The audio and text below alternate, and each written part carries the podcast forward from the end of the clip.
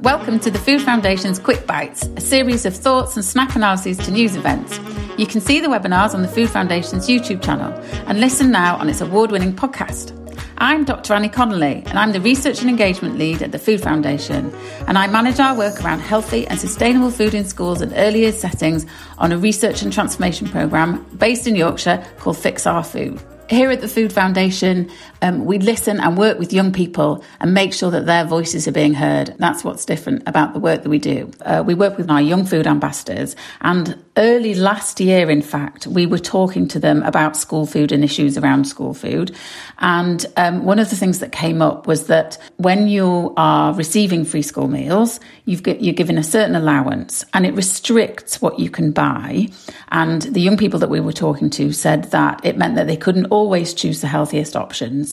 So the free school meal allowance is the amount that is given to children who are in receipt of free school meals. And that varies depending on the school that they're in. Um, so within the schools that we're working with, for instance, it goes from about £2.35 to about £2.70. And what we're looking at is what that amount allows them to buy, allows them to choose, and whether they're really restricted um, as to what they can choose with that allowance, or whether they are able to go in and say, right, I want something really healthy, something really tasty, and actually something that's quite eco and that is sustainable. Does that allowance uh, enable them to make those choices? So other children can spend, depending on how much money their parents put on their accounts, as much as they want. It was open to young people who already get free school meals and those who don't, but they were limited to the allowance in their schools. Um, so we heard them and listened to them, and we put together a research project based in Yorkshire with the Fix Our Food team that I am embedded in. And what we're doing is working with seven schools from all around Yorkshire. And we have six young people, our young citizen scientists in each of the schools.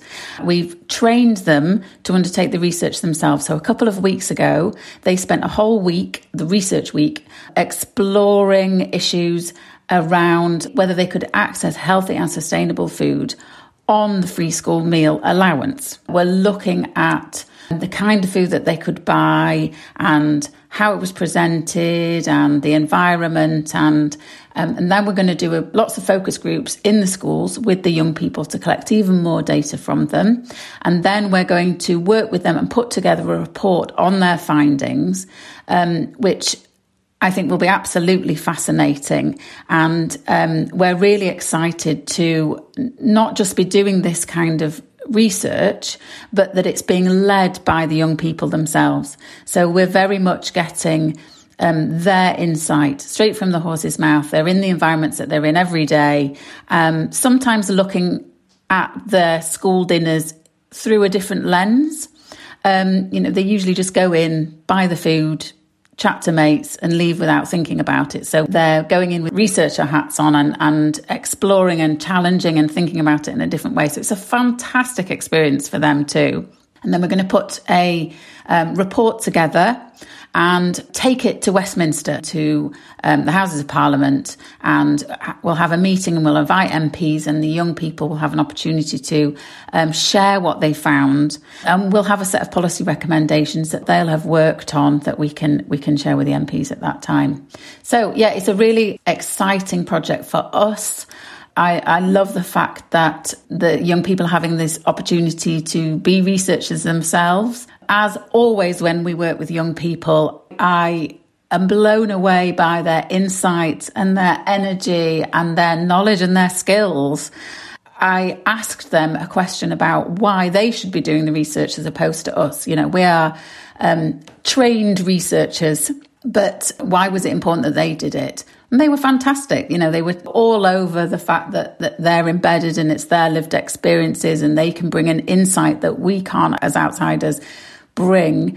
And I'm really looking forward to working with them to produce the report and, and, and really seeing what they found. Free school meals are really important. You know, we're, we're pushing at the Food Foundation to try and ensure that all children in schools, primary schools and secondary schools, are able to access healthy meals. One of the things that we're looking at within the Fix Our Food programme, as well as health, is sustainability. So that's a different angle.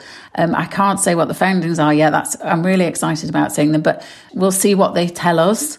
And then we'll take that and we'll work with them and bring some MPs together and get the policymakers to hear what they're saying. So, this is the kind of teaser. Keep track of what we're doing on Food Foundation socials. Make sure that you keep up with these podcasts. And uh, we'll come back to you with our findings, maybe with some young people, and tell you what the results are in autumn.